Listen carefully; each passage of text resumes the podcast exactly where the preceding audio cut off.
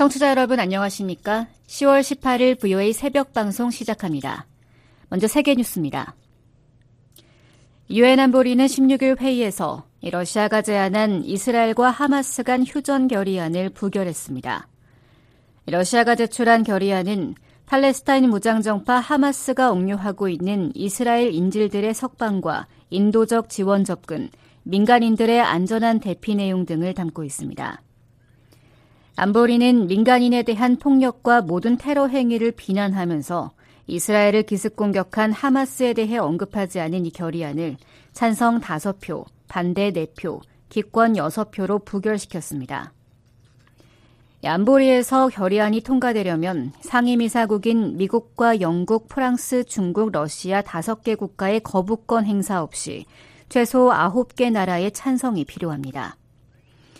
이와 관련해 린다 토마스 그린필드 유엔 주재 미국 대사는 하마스를 비난하지 않음으로써 러시아는 무고한 시민들을 잔혹하게 다룬 테러 집단을 비호하고 있다면서 이는 터무니없고 위선적이며 변명의 여지가 없는 일이라고 말했습니다.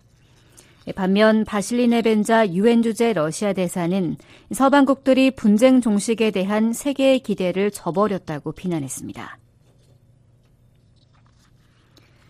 로이드 오스틴 미국 국방장관이 16일 이스라엘의 요아브 갈란트 국방장관과 전화회담을 갖고 양국 간 공조 방안 등을 논의했습니다.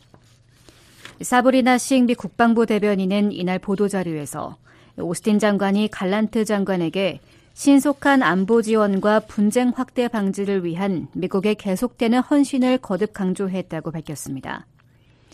오스틴 장관은 또 민간인의 안전을 강조하면서 가자 지구의 안전한 식수 공급을 위해 노력해준 갈란트 장관에게 사의를 표했다고 미 부대변인은 전했습니다. 앞서 이스라엘 에너지부는 지난 15일 조 바이든 미국 대통령과 베냐민 네타냐후 이스라엘 총리가 가자 지구 남부 일부에 대한 상수도 공급을 재개했다고 밝혔습니다. 한편 미 월스트리트저널 신문 등은 오스틴 장관이 이스라엘 지원을 위해 2,000명 규모의 미군 비전투 병력 배치 준비를 국방부에 지시했다고 보도했습니다. 이와 관련해 싱 부 대변인은 현 단계에서 발표할 것이 없다고 말했습니다. 미국과 한국, 일본, 북핵 수석 대표들이 17일 북한과 러시아의 군사 협력과 대북 억제 방안 등을 논의했습니다.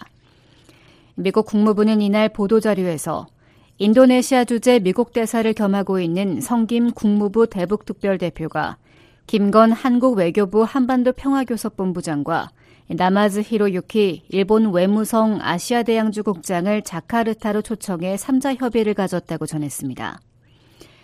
국무부는 새 수석 대표가 이날 미국 대사관저에서의 협의에서 최근 한반도 상황과 북러 관계에 대한 평가를 공유했다고 설명했습니다.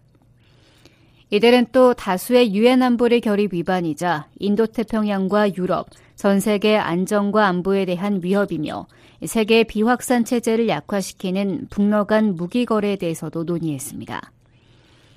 김 본부장은 이날 협의 모두 발언에서 북러 군사 협력은 유엔 안보리 결의를 노골적으로 위반하는 것이라며 북한이 극심한 대내외적 위기에서 탈출구를 찾기 위해 러시아의 손을 내밀었다는 것은 의심의 여지가 없다고 말했습니다. 그러나 성공 가능성은 전혀 없으며 오히려 국제사회의 비핵화 의지가 북한의 핵 야망보다 더 강력하다는 것을 북한이 깨닫게 할 뿐이라고 강조했습니다. 한편 북핵 수석 대표들은 안보리 결의를 위반하면서 군사 정찰 위성을 발사하려는 북한의 계획에 관해 긴밀한 공조를 유지하기로 했습니다. 러시아의 전략폭격기 편대가 17일 한반도 동해 인근 공역을 비행했다고 러시아 국방부가 발표했습니다. 러시아 국방부는 이날 투폴레프 95 전략폭격기 2대가 수호이 35 전투기의 호위를 받아 7시간가량 한반도 동해 상공을 비행했다고 밝혔습니다. 세르게이 코빌라 시 러시아 항공우주국 장거리 항공사령관은 성명을 통해 이번 비행은 영공 사용에 관한 국제법상 규칙을 엄격히 준수하는 가운데 이뤄졌다고 말했습니다. 투플레프 95 전략 폭격기는 핵무기를 탑재하고 원거리 표적을 타격할 수 있습니다. 세계뉴스 김지훈이었습니다.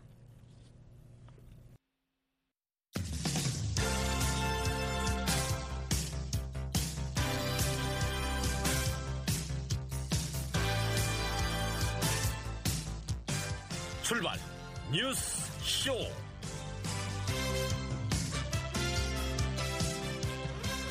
여러분 안녕하십니까? 10월 18일 수요일 새벽 BOA 출발 뉴스쇼 시작하겠습니다. 진행의 심현주입니다. 먼저 이 시간 주요 소식입니다. 북한과 러시아 간의 정상회담에 이어 러시아 외무장관의 방북 계획이 발표되면서 양측 관계가 한층 긴밀해지는 양상입니다. 북한 라즈낭에서 러시아로 무기를 운송한 화물선이 미국 정부의 제재를 받고 있는 선박으로 나타났습니다.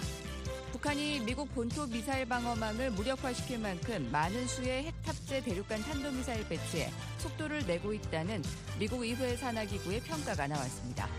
오늘 북한은 대체로 흐리고 곳에 따라 가끔 비가 오는 곳이 있겠습니다. 아침 최저 기온은 영하 2도에서 11도, 낮 최고 기온은 10도에서 24도 기온분도 보이겠습니다. 바다의 물결은 동해 앞바다 0.5에서 2m, 서해 앞바다는 0.5에서 1.5m로 일겠습니다. 첫 소식입니다. 북한과 러시아 간의 밀착이 지난달 정상회담에 이어 러시아 외무장관의 방북 계획이 공식 발표되면서 한층 긴밀해지는 양상입니다.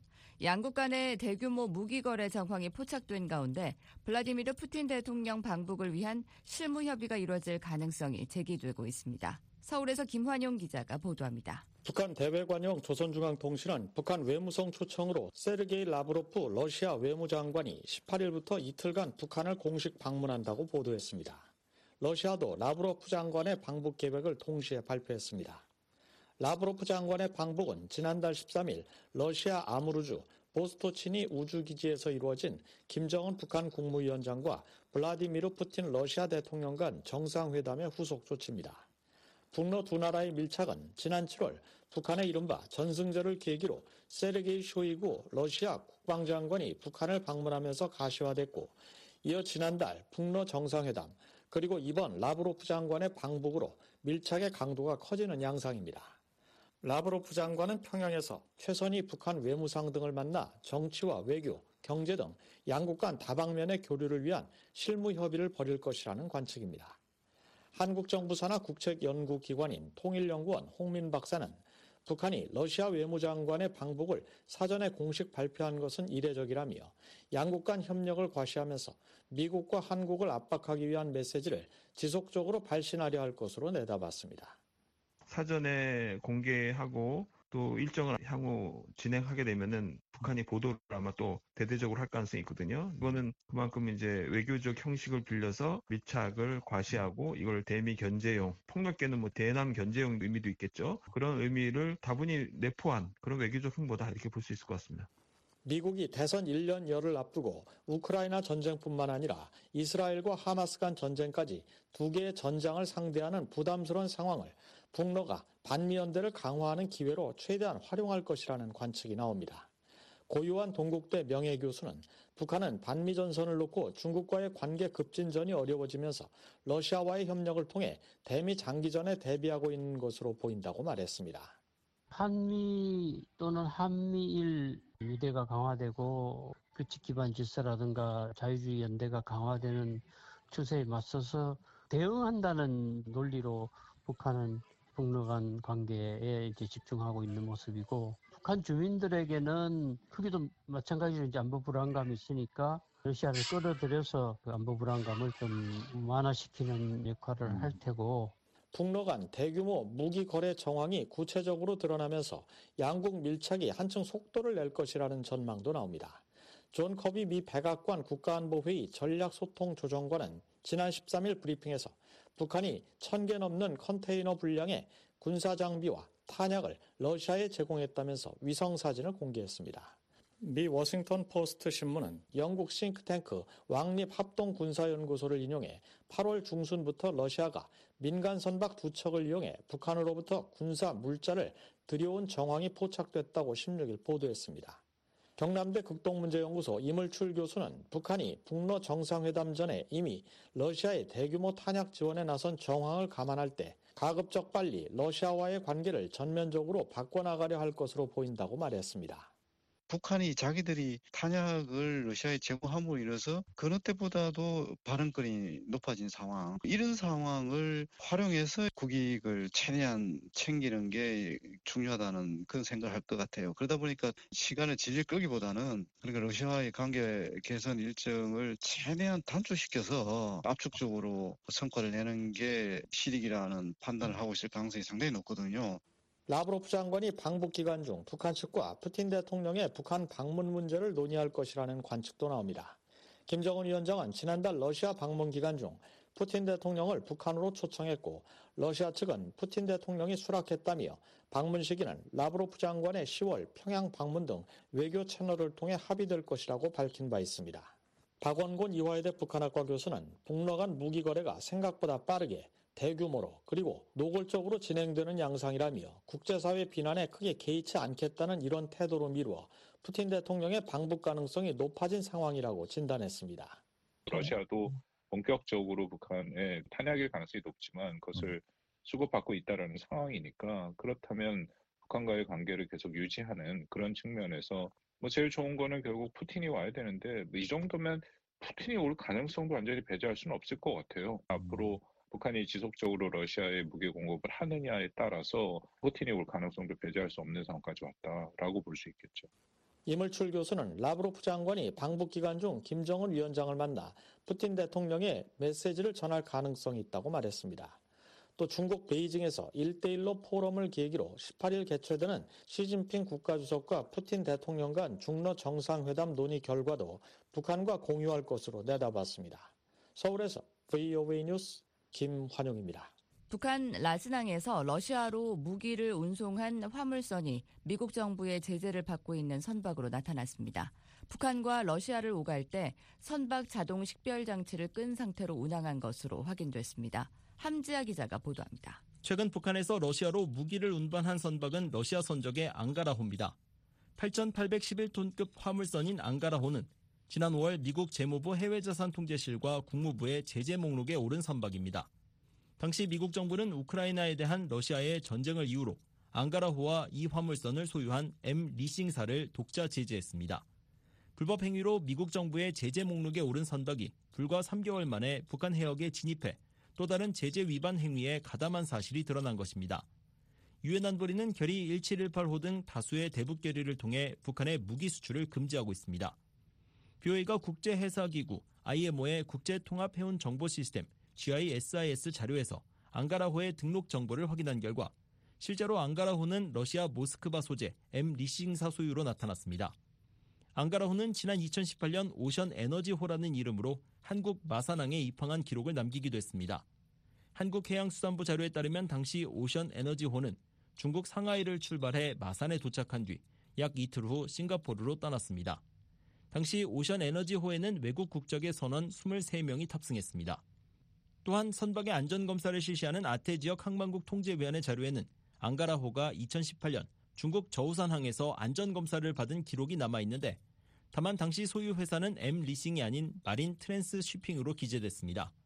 Marine Trans Shipping은 미국 정부가 앙가라호 등을 제재할 당시 제재 목록에 추가한 회사입니다. 물론 유엔 안보리의 제재와 달리 북한과 러시아 등 제3국이 미국의 독자 제재를 지켜야 할 의무는 없습니다. 하지만 제재 대상자들의 미국 내 자산이 동결되는 것은 물론 미국 금융기관과의 거래가 금지되면서 사실상 국제 무대에서 퇴출당하는 효과로 이어진다는 게 미국 정부의 판단입니다.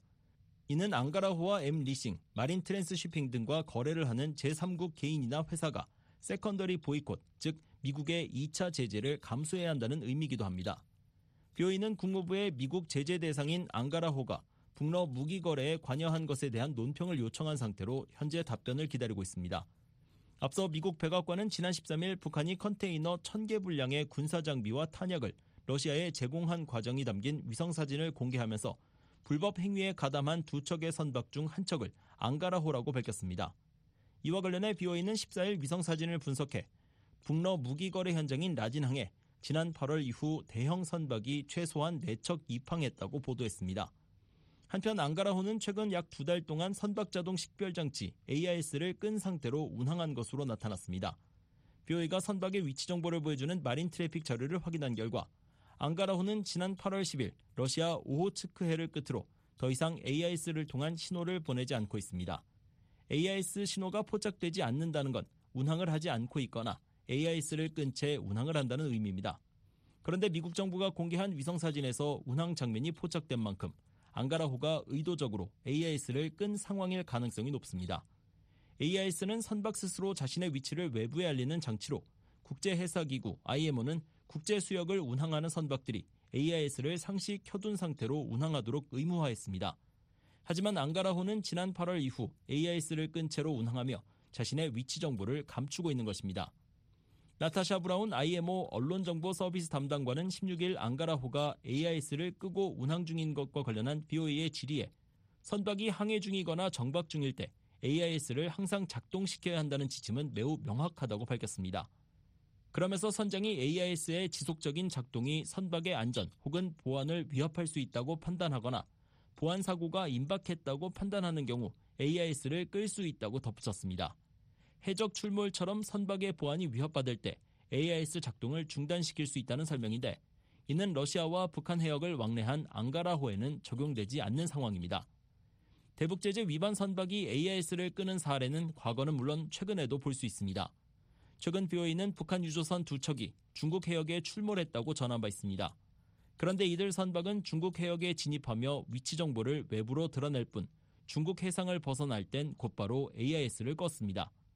또 유엔 안보리 전문가 패널은 지난해 발행한 보고서에서 다이아몬드 8호와 호콩호, 뉴콘크호, 수블리코 등이 2021년 북한 서해에서 불법 선박간 환적을 하는 장면이 위성사진 등을 통해 확인됐다고 지적했습니다. 하지만 AIS 기록을 통해 이들의 운항 기록을 살펴보면 대부분 2020년을 끝으로 더 이상 항해를 하지 않는 것으로 나타납니다. 위성사진에선 운항 기록이 확인되지만 AIS를 통한 기록이 없다는 건 의도적으로 AIS를 끈 상태로 운항을 지속했다는 의미입니다. 지난 2017년 채택된 유엔 안보리 대북결의 2397호는 북한 깃발을 달거나 북한이 운영하는 선박들이 안보리 제재 감시를 피하기 위해 고의적으로 AIS 의무 조항을 무시하는 데 우려한다고 지적했습니다. BOE 뉴스 함지아입니다. 유엔 안보리 상임 이사국인 영국이 북한과 러시아 간의 무기 거래를 강력히 규탄했습니다. 영국 외무부 대변인실은 14일 성명을 통해 영국은 불법적인 전쟁을 위해 북한으로부터 무기를 공급받기로 한 러시아의 결정을 강력히 규탄한다며 우리는 북한이 러시아에 대한 무기 공급을 중단하고 러시아에 무기를 판매하지 않겠다고 공개적으로 한 약속을 준수할 것을 촉구한다고 밝혔습니다. 특히 러시아가 북한으로부터 무기를 조달하는 것은 스스로 찬성표를 던진 결의 등 유엔 안보리 결의를 위반하는 것이라며 국제부대에서 푸틴의 절박함과 고립을 보여주는 것이라고 강조했습니다. 또한 북한의 불법 무기 프로그램을 강화하는 돈과 군사 장비 또는 기술의 이전은 안보에 대한 유엔의 오랜 노력을 크게 훼손하고 영내를 더욱 불안정하게 만들 것이라고 밝혔습니다. 아울러 북한의 무장 강화는 인근 나라와 영내 그리고 전 세계의 이익에 부합하지 않는다고 지적했습니다.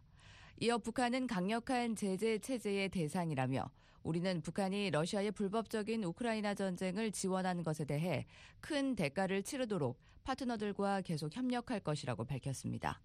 앞서 존 커비 백악관 국가안보회의 전략소통조정관은 13일 북한이 컨테이너 1000개 분량의 군사장비와 탄약을 러시아에 제공했다며 지난달 7일과 8일 북한 라진항에 적재된 300여 개 분량의 해상 운송 컨테이너가 촬영된 위성 사진을 공개했습니다. 북한과 러시아는 무기 거래와 군사 협력 가능성을 부인하고 있습니다. 북한은 지난달 25일 윤석열 한국 대통령의 유엔 총회 기조 연설을 비난하는 성명을 통해 최근 북러 간 만남을 친선적이며 정상적인 대외 관계라고 밝혔습니다. 또 지난달 20일 안드레이 보르소비치 쿨릭 주한 러시아 대사는 미국과 한국 언론이 과장되게 유포하는 추측들에는 아무런 근거가 없다며 북러 무기 거래 의혹을 일축했습니다.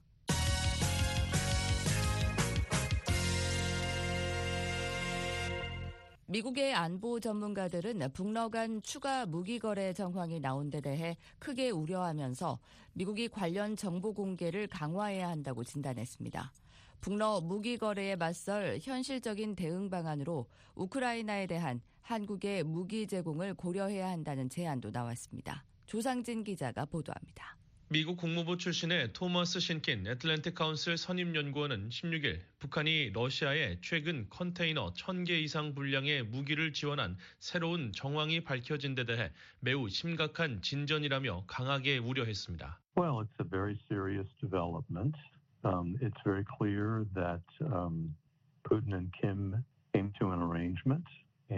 신킨 선임연구원은 이날 VOA와의 전화통화에서 블라디미르 푸틴 러시아 대통령과 김정은 국무위원장이 지난 9월 정상회담을 통해 합의한 내용을 즉각 이행하고 있는 것이 분명하게 포착된 것이라면서 이같이 밝혔습니다.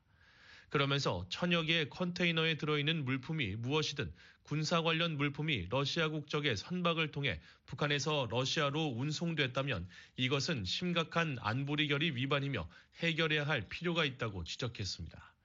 앞서 존 커비 미국 백악관 국가안보회의 NSC 전략소통조정관은 지난 13일 브리핑을 통해 북한이 지난달 초부터 한 달간 러시아에 총 1000개가 넘는 컨테이너에 군사 장비와 탄약을 실어 보냈다는 내용을 위성 사진과 함께 공개했습니다. 유엔 안보리는 대북 결의를 통해 모든 북한 무기와 관련 물자의 수출을 금지하고 모든 국가가 자국 선박을 이용해 북한으로부터 무기 및 관련 물자를 조달받는 것을 금지하고 있습니다. 커비 조정관은 또 북한은 지원의 대가로 러시아로부터 전투기와 지대공 미사일, 전차, 탄도미사일 생산 장비 등을 포함한 군사적 지원을 받고자 하는 것으로 평가하고 있다면서 우려를 나타냈습니다. 전문가들은 북한이 러시아에 제공한 무기의 반대급부가 무엇인지에 대해서도 주목해야 한다면서 미국 정부가 지적한 군사 기술들을 북한이 획득한다면 한국에 큰 잠재적 위협이 될 것이라고 평가했습니다. 알렉산더 버시바우 전 주한 미국 대사는 VOA에 우크라이나와의 불법 전쟁을 1년 반이나 치른 러시아가 절실히 필요로 하는 포탄과 단거리 로켓에 대한 대가로 김정은에게 어떤 무기와 기술을 제공할지는 현재로서는 정확히 알기 어렵다고 지적했습니다. 그러나 미국 정부가 언급한 모든 범주는 한국에 대한 북한의 위협을 질적, 양적으로 증가시킬 수 있는 잠재력이 있다고 말했습니다. 전문가들은 지난 9월 북러 정상 간 만남에서 도출된 합의가 현실화되는 정황이 드러난 상황에서 미국과 한국을 비롯한 관련국들은 이제 북러 간 무기 거래를 어렵게 만들 수 있는 실질적 방안들을 강구해야 한다고 지적했습니다. 특히 미국이 주도하고 있는 북러 무기 거래 정보 공개 작전을 더욱 강화하고 한국 등 다른 국가들도 이에 동참해야 한다는 제언이 잇따랐습니다. 에반스 리비어 전 국무부 동아태 담당 수석부 차관은 BOA와의 전화통화에서 미국은 러시아 침공 초기부터 러시아를 난처하게 만들 목적으로 국제적 책임을 위반하는 그들의 중요한 활동을 공개하기 위해 민감한 정보를 선별적으로 공개해 왔다면서 계속된 북러 무기 거래 정황 폭로도 그러한 연장선상에서 이루어지고 있는 것으로 평가했습니다. Well, Russian invasion uh... selectively revealed uh,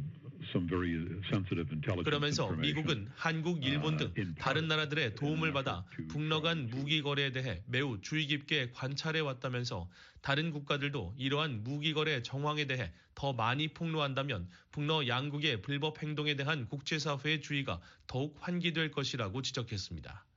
토머스 신킨 선임연구원도 미국의 정보 공개 작전이 북러의 나쁜 행동을 강조하고 많은 국가들이 우크라이나에 대한 러시아의 전쟁과 관련해 지금까지 자신들의 대응과 행동을 반성하게 만들며 국제적 압력을 강화하고 태도를 바꾸도록 하는데 유용한 방법이라고 말했습니다. It will sort of highlight uh, the bad deeds and it will cause a lot of countries 다만 그 자체로 실제 거래에 큰 영향을 미치기는 어렵다면서 미국과 다른 동맹국들은 실제 거래를 막기 위한 더 적절한 대응은 무엇인지 심각히 고려해야 하며 정보 공개에 다른 국가들이 참여해 좀 더 촘촘한 감시망을 구축할 필요가 있다고 제언했습니다. 전문가들은 외교적으로 미국과 한국, 일본 등이 취할 수 있는 현실적 조치가 많지 않다는데 대부분의 의견을 같이 했습니다. Now, the U.S. and other countries may sanction particular individuals or entities in Russia. 게리 세이모어 전 백악관 대량 살상 무기 조정관은 미한일 독자 제재의 경우 무기 이전과 관련해 러시아와 북한의 특정 개인과 단체를 제재할 수 있지만 상징적 조치의 성격이 강하다면서 실질적으로 타격을 입히기는 어렵다고 지적했습니다. 또한 중국과 러시아가 유엔 안보리에서 북한을 비호하면서 거부권을 행사하는 상황에서 국제사회가 모두 참여하는 제재망을 추가로 구축하기도 어렵다고 분석했습니다. 아울러 군사적 조치 역시 우크라이나 전과 이스라엘 등 중동 위기로 미국이 두 개의 전선에 직면해야 할 수도 있는 현재 상황에서 북한과의 충돌로 또 다른 전선이 형성되는 것을 미국은 달가워하지 않을 것으로 전망했습니다. 그러면서 이런 상황에서 북한이 러시아에 무기를 제공한 것처럼 한국도 우크라이나에 무기를 직접 제공하는 방안이 북러 양국을 모두 아프게 할 수 있는 실질적 대응이 될 수 있다고 주장했습니다. I think a question for South Korea is whether it wants to respond by providing weapons directly to 세이모. 조정관은 한국은 그동안. 우크라이나에 대한 직접 무기 제공 대신 폴란드 등 주변 국가에 우회적으로 무기를 제공하는 방식을 택해왔다면서 이제 북한이 러시아에 직접 무기 제공에 나선 만큼 한국도 같은 방식으로 대응할지 여부를 고민해야 하는 시점이 됐다고 평가했습니다. 이어 그것은 매우 분명한 대응 방법이 될 것이라면서 북러 간 무기 이전을 막을 수는 없더라도 북한으로부터 무기를 받은 러시아를 아프게 할 수 있는 방법은 될 것이라고 말했습니다. 에반스 리비어 전 수석 부차관보도 최근 한국 정부 관료 및 전문가 그룹과 이 문제에 관해 여러 차례 토론을 갖고 제언을 했다면서 한국이 현 시점에서 취할 수 있는 가장 중요한 대응 방안으로 우크라이나에 대한 직접 무기 제공을 꼽았습니다. Perhaps the most important thing that South Korea could do, since its own security is being undermined, since 북러 무기 거래의 결과로 북한이 원하는 여러 군사 기술을 획득한다면 한국군이 큰 피해를 입을 것은 자명하다는 지적입니다. 이에 따라 한국이 할 수 있는 가장 중요한 일은 세계적으로 입증된 한국의 선진 군사 장비와 기술을 우크라이나에 제공함으로써 우크라이나전을 치르고 있는 러시아 군대에 적절하고 상응하는 보복 조치를 취하는 것이라고 설명했습니다. 그러면서 이는 러시아가 한국의 안보를 약화시키는 것에 대응해 한국도 러시아의 안보를 약화시키는 조치를 할 수 있다는 매우 강력한 메시지를 러시아에 전달할 것이며 그것은 매우 적절하고 강력하며 즉각 이행 가능한 조치가 될 것이라고 강조했습니다. 한국 정부는 그동안 교전 국가에 무기 수출을 금지한 국내 정책을 이유로 서방 국가들의 우크라이나전 무기 지원 요청을 거절하고 인도적 지원에 집중해 왔습니다. 그러나 지난 7월 우크라이나의 지뢰 탐지기와 지뢰 제거 장비 지원을 확대하기로 발표했으며 최근 인도에서 열린 주요 20개국 G20 정상회의에서 윤석열 대통령이 23억 달러 규모의 우크라이나 지원 계획을 발표하는 등 지원의 폭을 점차 확대하고 있습니다. 백악관 국가안보회의 북한 담당 선임국장으로 재직하며 북한에 대한 제재 문제에 깊이 관여했던 앤서니 루지에로 민주주의 수호재단 선임국장은 북러 무기 거래 근절을 위해서는 강력한 제재 조치가 여전히 가장 실효적 방법이라고 지적했습니다.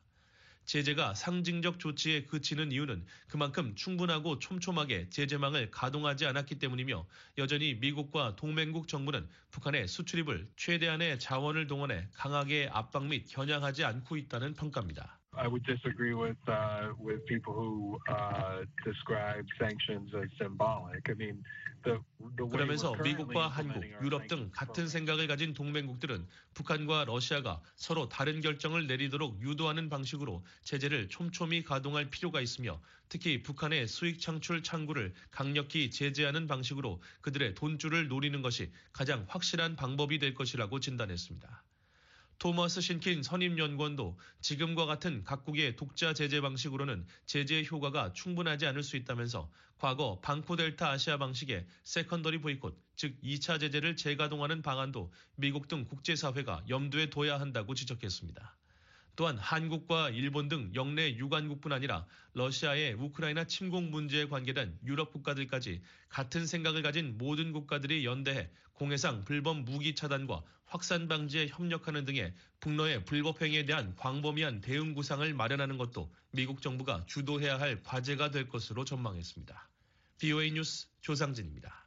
해리 해리스 전 주한 미국 대사가 북러 군사 협력 등을 거론하며 북한의 위협이 과거보다 증대됐다고 진단했습니다. 전직 미국 고위 당국자들도 북러 군사 협력이 동북아 안보에 미치는 영향을 주시해야 한다고 지적했습니다.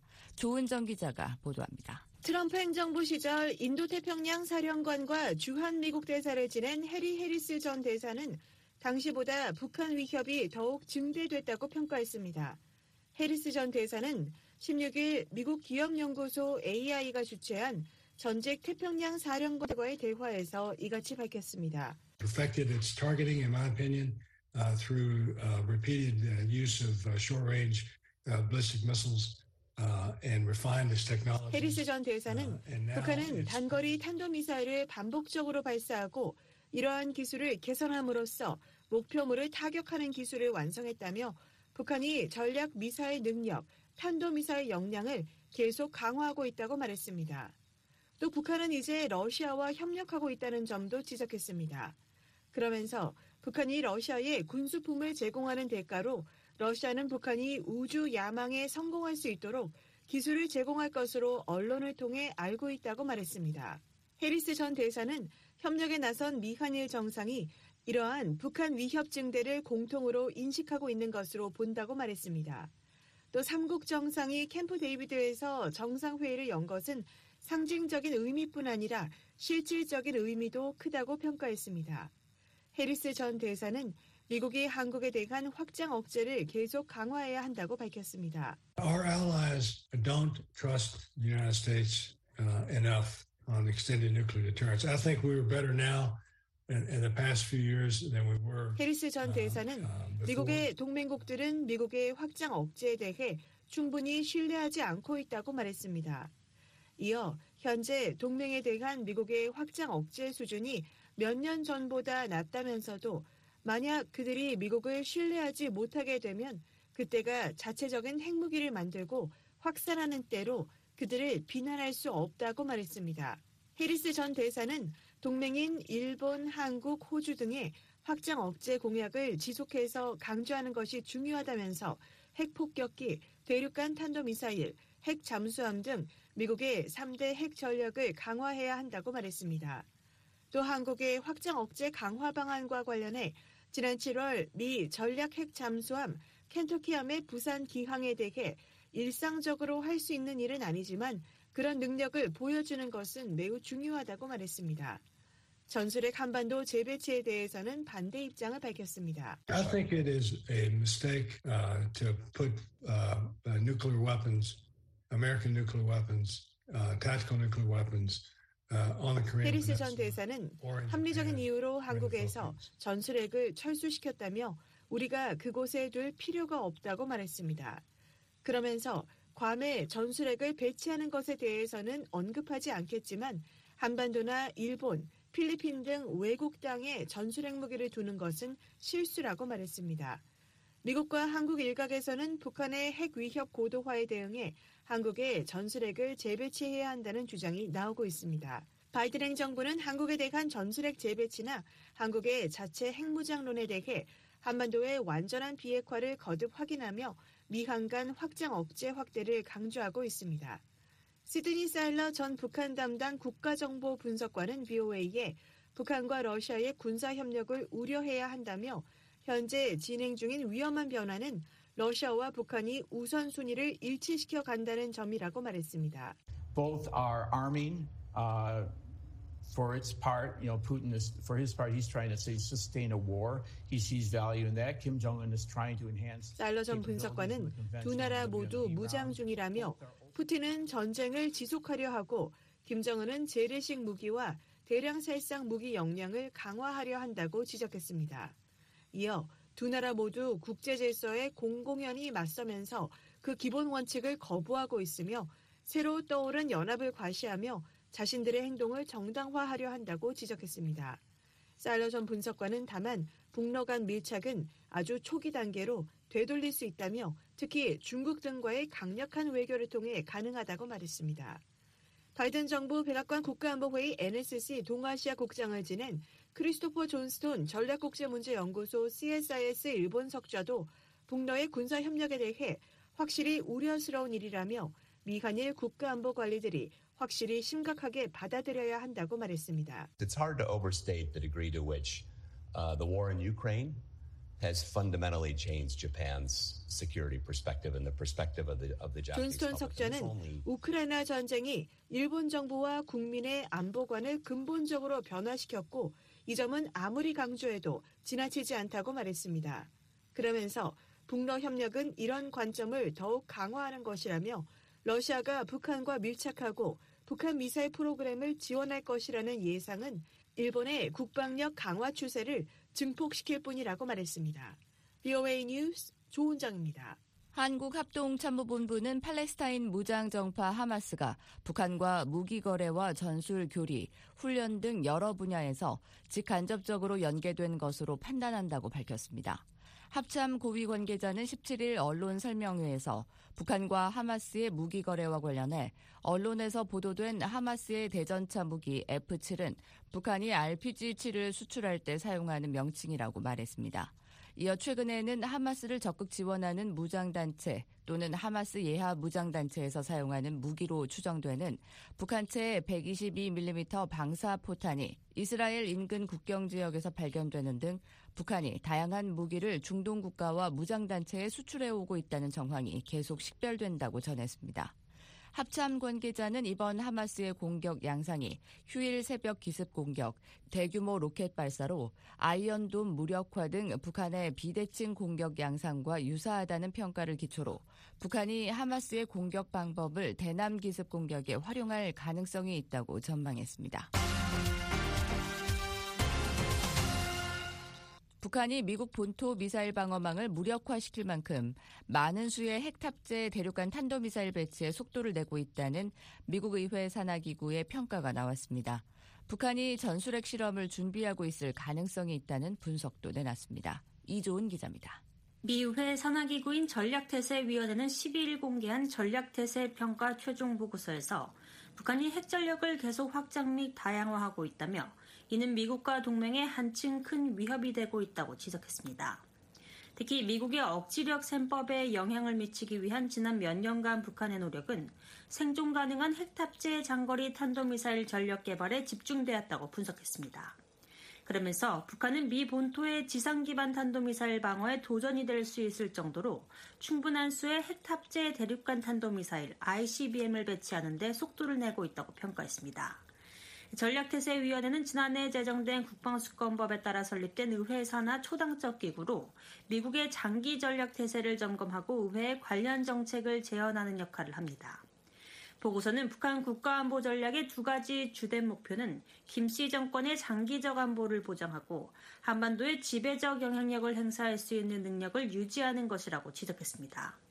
이어 2000년대 중반부터 이런 목표를 달성하기 위한 북한의 전략은 핵무기를 더욱더 먼 거리까지 운반하기 위한 핵무기 및 탄도미사일 개발을 우선시하는 한편 한국에 막대한 피해를 줄 수 있는 재래식 군사력을 유지하는 것이었다고 분석했습니다. 또 북한의 국방 계획은 북한이 교전에서 궁극적으로는 패배하더라도 미국이 감당할 수 없을 정도로 비싼 대가를 치르게 될 것이라는 신호를 보냄으로써 미국의 직접적인 군사 개입을 억제하는 것이라고 밝혔습니다. 보고서는 북핵 역량과 관련해 김정은은 당분간 북한의 핵무기 보유량을 확대하고 핵무기를 국가안보 구조의 핵심으로 유지하는 데 전념할 것이라고 전망했습니다.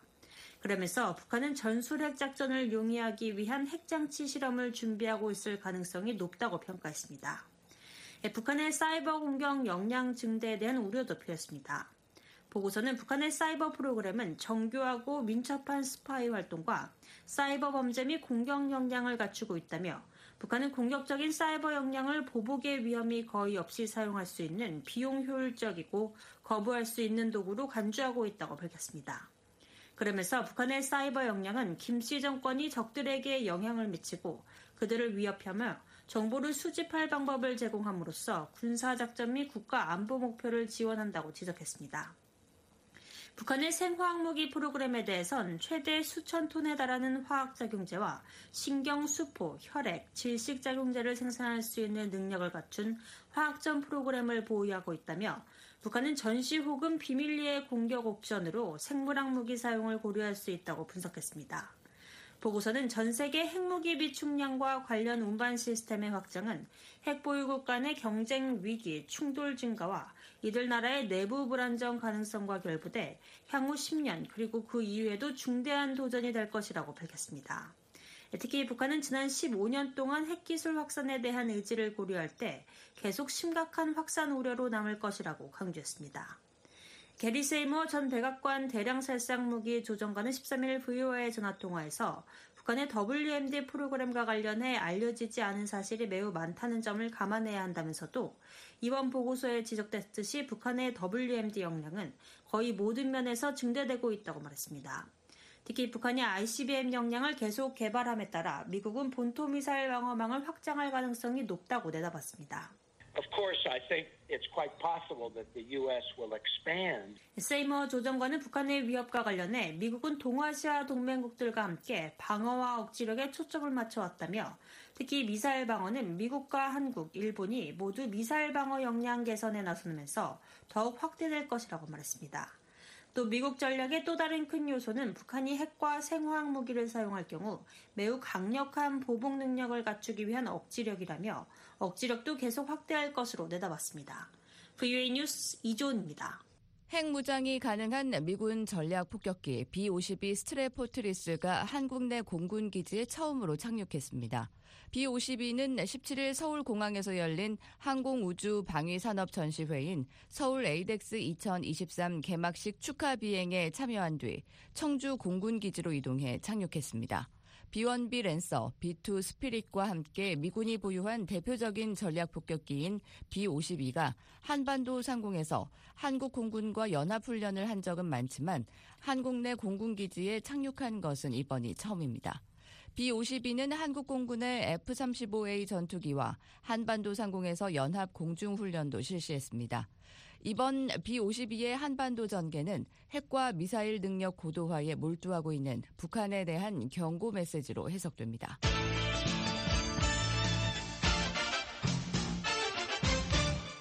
미국 정부가 북한과 러시아의 무기 거래 현장으로 지목한 라진항과 북러 접경 지역에서 한밤중에 빛이 새어나오는 모습이 포착되고 있습니다.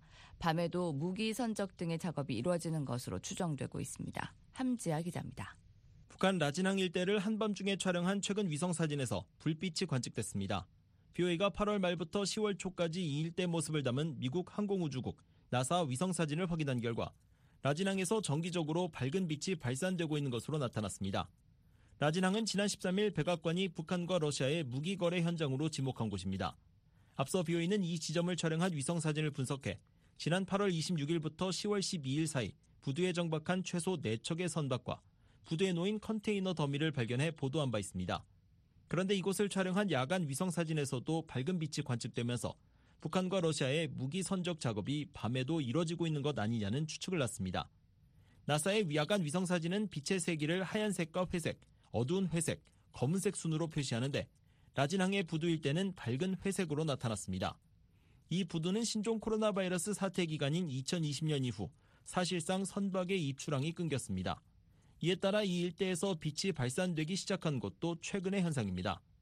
두만강을 사이에 둔 북러 접경 지역의 북한 쪽 지대도 최근 한밤중에 밝은 빛이 포착되기 시작한 곳입니다. 칠흑 같은 어둠에 뒤덮인 주변과 달리 유독 이 지점만 밝은 회색과 하얀색으로 표시되고 있는 것입니다. 북한과 러시아를 연결하는 조러 친선다리에서 선로를 따라 북한 쪽으로 약 2km 내려온 이 지점은 통상 북한에서 러시아로 향하거나 러시아에서 북한으로 넘어온 열차가 정차하는 곳입니다. 또한 올해 1월 백악관이 북한과 러시아의 무기 거래가 이뤄졌다고 지목한 곳이기도 합니다. 특히 비오이는 이 일대 위성 사진을 분석해 이곳에 정차하는 열차의 수와 화물의 양이 지속적으로 변하고 있다고 전했는데 야간을 촬영한 위성 사진에서도 이와 일치하는 움직임이 포착된 것입니다. 라진항과 마찬가지로 열차가 정차하는 북러 접경지대 또한 야간에까지 작업이 이뤄지는 것으로 추정됩니다. 빅터차 전략국제문제연구소 CSIS 한국석전은 지난 7일 BOA 워싱턴 톡 프로그램에 출연해 상업용 위성 사진을 보면 북러 국경지대인 하산을 지나는 열차가 많이 늘어난 것을 알 수 있다며 실제 거래가 이루어지고 있고 이는 걱정스러운 일이라고 말했습니다. So in satellite imagery, commercial satellite imagery that we're taking, we see a dramatic, a dramatic uptick 이어 러시아로 향하는 탄약이 실렸는지 러시아가 북한으로 뭔가 보내는 것인지 알 수 없지만 북러 정상회담 이후 열차 통행이 이어지고 있다며 양국 밀착과 함께 달라진 분위기를 주목했습니다. 유엔 안보리는 결의 1718호 등 다수의 대북 결의를 통해 북한의 무기 수출을 금지하고 있습니다. 미국 정부도 대통령 행정명령 등을 근거로 북한과 무기를 거래하거나 무기 분야에서 협력한 개인과 기관 등의 독자 제재를 부과하고 있습니다. 하지만 북한과 러시아는 무기 거래와 군사 협력 가능성을 부인하고 있습니다. 북한은 지난달 25일 윤석열 한국 대통령의 유엔 총회 기조연설을 비난하는 성명을 통해 최근 북러 간 만남을 친선적이며 정상적인 대외 관계라고 밝혔습니다. 또 지난달 20일 안드레이 보리소비치 쿨릭 주한 러시아 대사는 미국과 한국 언론이 과장되게 유포하는 추측들엔 아무 근거가 없다며 북러 무기 거래 의혹을 일축했습니다. VOA 뉴스 함지하입니다. 미 공화당 하원 중진 의원이 최근 중국의 탈북민 강제 북송을 또 다른 인권 범죄라며 강력히 규탄했습니다. 문제 해결을 위한 유엔의 역할 확대도 촉구했습니다. 이조은 기자입니다. 미 의회 행정부 중국위원회 공동의장인 크리스 스미스 하원 의원은 중국이 상당수의 탈북민을 강제 북송했다는 보도가 나온 데 대해 정말 충격적이고 실망스럽다고 말했습니다. 의회 내 초당적 기구인 톰 랜토스 인권위원회 공동의장을 겸하고 있는 스미스 의원은 13일 성명을 통해 이같이 말하며 일부 보도에 따르면 최소 600명에서 많게는 2,600명이 한밤중에 북송된 것으로 추정된다고 밝혔습니다. 스미스 의원은 탈북민 강제 북송 문제와 관련해 지난 6월 자신이 주재한 CCC 청문회가 열린 것을 언급하며 국제사회의 거듭된 경고와 호소에도 불구하고 중국은 국제적으로 인정된 인권을 심각하게 침해하는 또 다른 범죄를 자행하기로 선택했다고 지적했습니다. 특히 이전에 송환된 탈북민들이 고문 성폭행, 강제 낙태, 강제 노동, 심지어 처형 등 끔찍한 경험을 했다는 점을 고려할 때 이번 대규모 송환은 심각한 인도주의적 위기에 해당된다고 강조했습니다. 유엔이 중국의 탈북민 강제 북송 문제와 관련해 더 적극적인 역할을 해야 한다는 입장도 밝혔습니다. 스미스 원은 유엔은 엘리자베스 살몬 북한 인권 특별보고관의 의견을 경청하는 등 더 많은 일을 해야 한다며 나는 지난 8월 유엔의 폴커 튀르크 인권 최고대표와 필리포 그란디 난민 최고대표에게 이 시급한 문제를 해결하고 이런 송원에 대한 국제적 압력을 강화하기 위한 전략을 논의할 것을 촉구하는 서한을 보냈지만 아직 답변을 듣지 못했다고 말했습니다.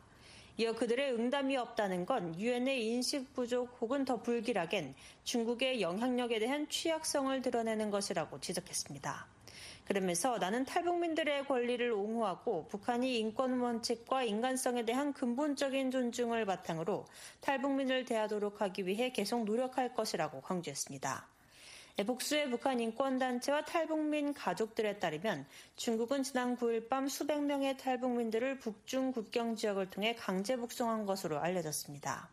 왕원빈 중국 외교부 대변인은 지난 12일 정례 브리핑에서 관련 질문에 중국에는 이른바 탈북민들이 없다며 중국 정부는 탈북민 문제에 대해 항상 책임 있는 태도를 유지하면서 적절히 대처하고 있다고 답했습니다. 그러면서 이는 국내법과 국제법 그리고 인도주의 원칙에 부합하는 것이라고 주장했습니다. 앞서 스미스 원과 CCC 공동회장인 제프 머클리 민주당 상원 의원은 지난달 유엔의 튀르크 최고대표와 그란디 최고대표에게 서한을 보내 중국에 체류 중인 탈북민들의 대규모 송환 가능성을 우려하며 관련 회의를 열자고 요청한 바 있습니다. 머클리 의원실은 중국의 탈북민 강제 북송 보도 관련 VU의 논평 요청에 16일 오후 3시 현재 답하지 않았습니다. CCC는 미국 의회가 중국 내 인권 실태 등을 모니터하기 위해 2000년 설립한 초당적 기구로 상하원 의원들 외에도 5명의 정부 고위 당국자들로 구성되어 있습니다. VUA 뉴스 이존입니다. 유엔 인권기구가 북한 당국이 주민들의 식량 상황을 개선해야 한다는 입장을 밝혔습니다. 북한 내 식량 불안정이 더욱 심화되고 있다는 지적이 나오고 있습니다. 조은정 기자입니다. 서울 유엔 인권사무소는 16일 인터넷 사회 관계망 서비스인 X 전 트위터를 통해 북한 주민들의 식량권을 강조했습니다.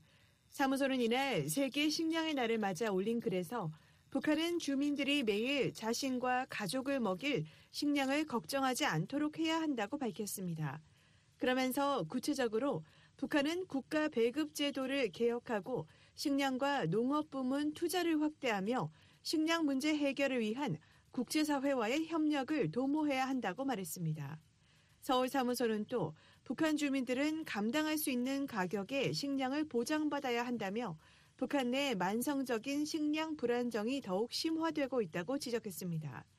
장기간 국경이 차단되고 농업 부문 투자는 제한적이며 차별적인 분배가 이루어지고 생계 수단이 부재한 데다 자연재해가 반복적으로 발생함으로써 북한 내 만성적인 식량 불안정이 더욱 심화됐다는 것입니다.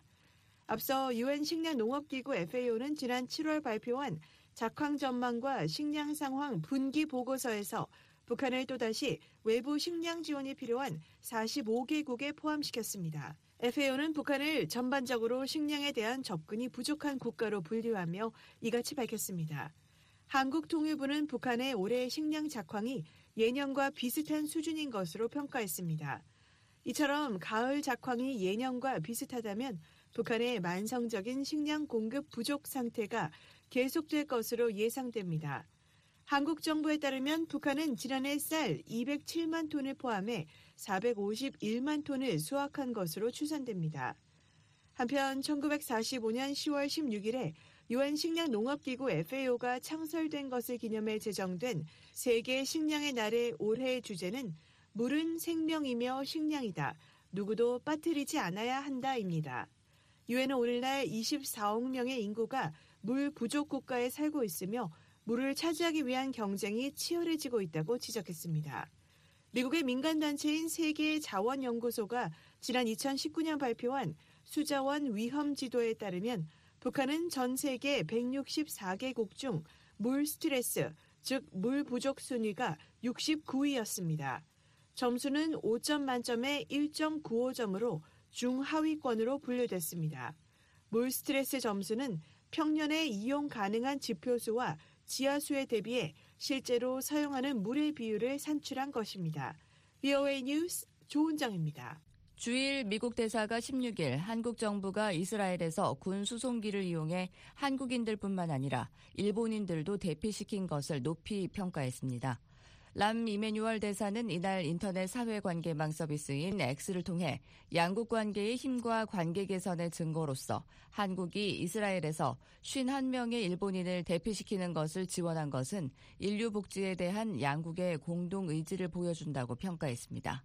이어 이러한 연대의 행동은 향후 국가 간의 협력과 상호 이해를 위한 신호탄이 될 것이라며 다른 나라들이 본받을 수 있는 모범을 보여줘서 감사하다고 말했습니다. 팔레스타인 무장정파 하마스가 이스라엘을 기습 공격하자 한국 정부는 이스라엘에 군 수송기를 보냈습니다. 14일 밤 성남 서울공항에 도착한 수송기에는 한국인 163명과 일본인 51명, 싱가포르인 6명이 탑승했습니다. 한국 정부는 한국인에게 좌석을 배정한 뒤 자리에 여유가 있어 일본 측의 일본인 탑승을 제한한 것으로 알려졌습니다.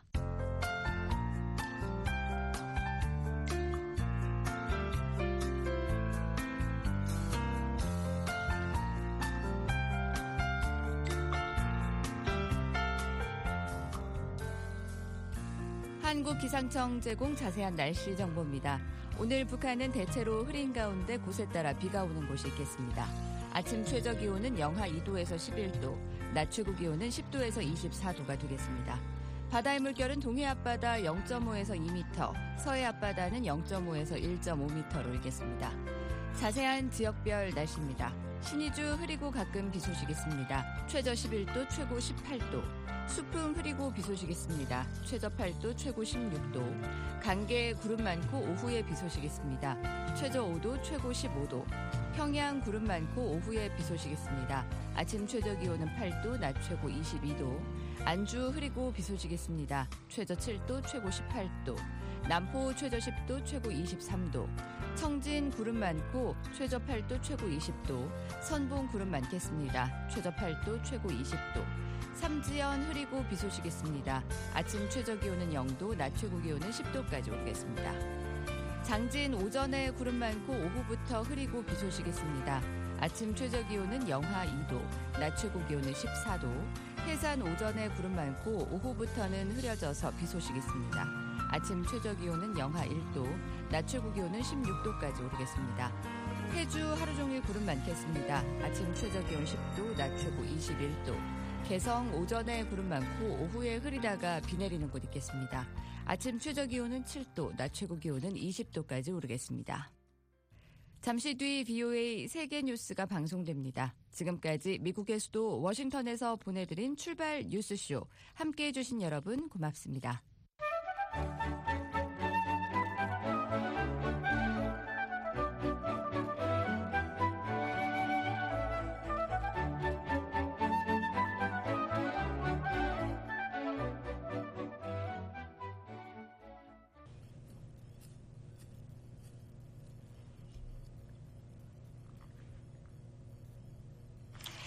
유엔 안보리는 16일 회의에서 러시아가 제안한 이스라엘과 하마스 간 휴전 결의안을 부결했습니다.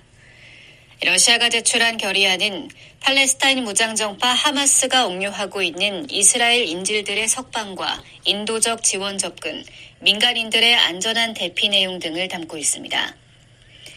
안보리는 민간인에 대한 폭력과 모든 테러 행위를 비난하면서 이스라엘을 기습 공격한 하마스에 대해 언급하지 않은 이 결의안을 찬성 5표, 반대 4표, 기권 6표로 부결시켰습니다. 안보리에서 결의안이 통과되려면 상임이사국인 미국과 영국, 프랑스, 중국, 러시아 5개 국가의 거부권 행사 없이 최소 9개 나라의 찬성이 필요합니다. 이와 관련해 린다 토마스 그린필드 유엔 주재 미국 대사는 하마스를 비난하지 않음으로써 러시아는 무고한 시민들을 잔혹하게 다룬 테러 집단을 비호하고 있다면서 이는 터무니없고 위선적이며 변명의 여지가 없는 일이라고 말했습니다. 반면 바실리네 벤자 유엔 주재 러시아 대사는 서방국들이 분쟁 종식에 대한 세계의 기대를 저버렸다고 비난했습니다. 로이드 오스틴 미국 국방장관이 16일 이스라엘의 요아브 갈란트 국방장관과 전화회담을 갖고 양국 간 공조 방안 등을 논의했습니다. 사브리나 싱 미 국방부 대변인은 이날 보도자료에서 오스틴 장관이 갈란트 장관에게 신속한 안보 지원과 분쟁 확대 방지를 위한 미국의 계속되는 헌신을 거듭 강조했다고 밝혔습니다. 오스틴 장관은 또 민간인의 안전을 강조하면서 가자 지구의 안전한 식수 공급을 위해 노력해준 갈란트 장관에게 사의를 표했다고 미 부대변인은 전했습니다. 앞서 이스라엘 에너지부는 지난 15일 조 바이든 미국 대통령과 베냐민 네타냐후 이스라엘 총리가 가자 지구 남부 일부에 대한 상수도 공급을 재개했다고 밝혔습니다. 한편 미 월스트리트저널 신문 등은 오스틴 장관이 이스라엘 지원을 위해 2천명 규모의 미군 비전투 병력 배치 준비를 국방부에 지시했다고 보도했습니다. 이와 관련해 싱부 대변인은 현 단계에서 발표할 것이 없다고 말했습니다. 미국과 한국, 일본, 북핵 수석 대표들이 17일 북한과 러시아의 군사 협력과 대북 억제 방안 등을 논의했습니다. 미국 국무부는 이날 보도자료에서 인도네시아 주재 미국 대사를 겸하고 있는 성김 국무부 대북특별대표가 김건 한국 외교부 한반도 평화교섭본부장과 나마즈 히로유키 일본 외무성 아시아대양주 국장을 자카르타로 초청해 3자 협의를 가졌다고 전했습니다.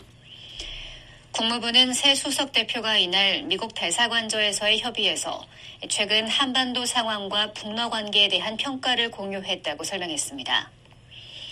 이들은 또 다수의 유엔 안보리 결의 위반이자 인도태평양과 유럽, 전 세계 안정과 안보에 대한 위협이며 세계 비확산 체제를 약화시키는 북러 간 무기 거래에 대해서도 논의했습니다. 김 본부장은 이날 협의 모두 발언에서 북러 군사 협력은 유엔 안보리 결의를 노골적으로 위반하는 것이라며 북한이 극심한 대내외적 위기에서 탈출구를 찾기 위해 러시아의 손을 내밀었다는 것은 의심의 여지가 없다고 말했습니다. 그러나 성공 가능성은 전혀 없으며 오히려 국제사회의 비핵화 의지가 북한의 핵 야망보다 더 강력하다는 것을 북한이 깨닫게 할 뿐이라고 강조했습니다. 한편 북핵 수석 대표들은 안보리 결의를 위반하면서 군사 정찰 위성을 발사하려는 북한의 계획에 관해 긴밀한 공조를 유지하기로 했습니다. 러시아의 전략 폭격기 편대가 17일 한반도 동해 인근 공역을 비행했다고 러시아 국방부가 발표했습니다. 러시아 국방부는 이날 투폴레프 95 전략 폭격기 2대가 수호이 35 전투기의 호위를 받아 7시간가량 한반도 동해 상공을 비행했다고 밝혔습니다.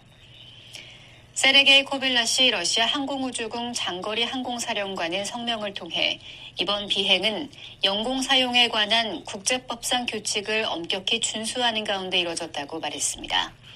투플레프 95 전략 폭격기는 핵무기를 탑재하고 원거리 표적을 타격할 수 있습니다. 세계뉴스 김지훈이었습니다.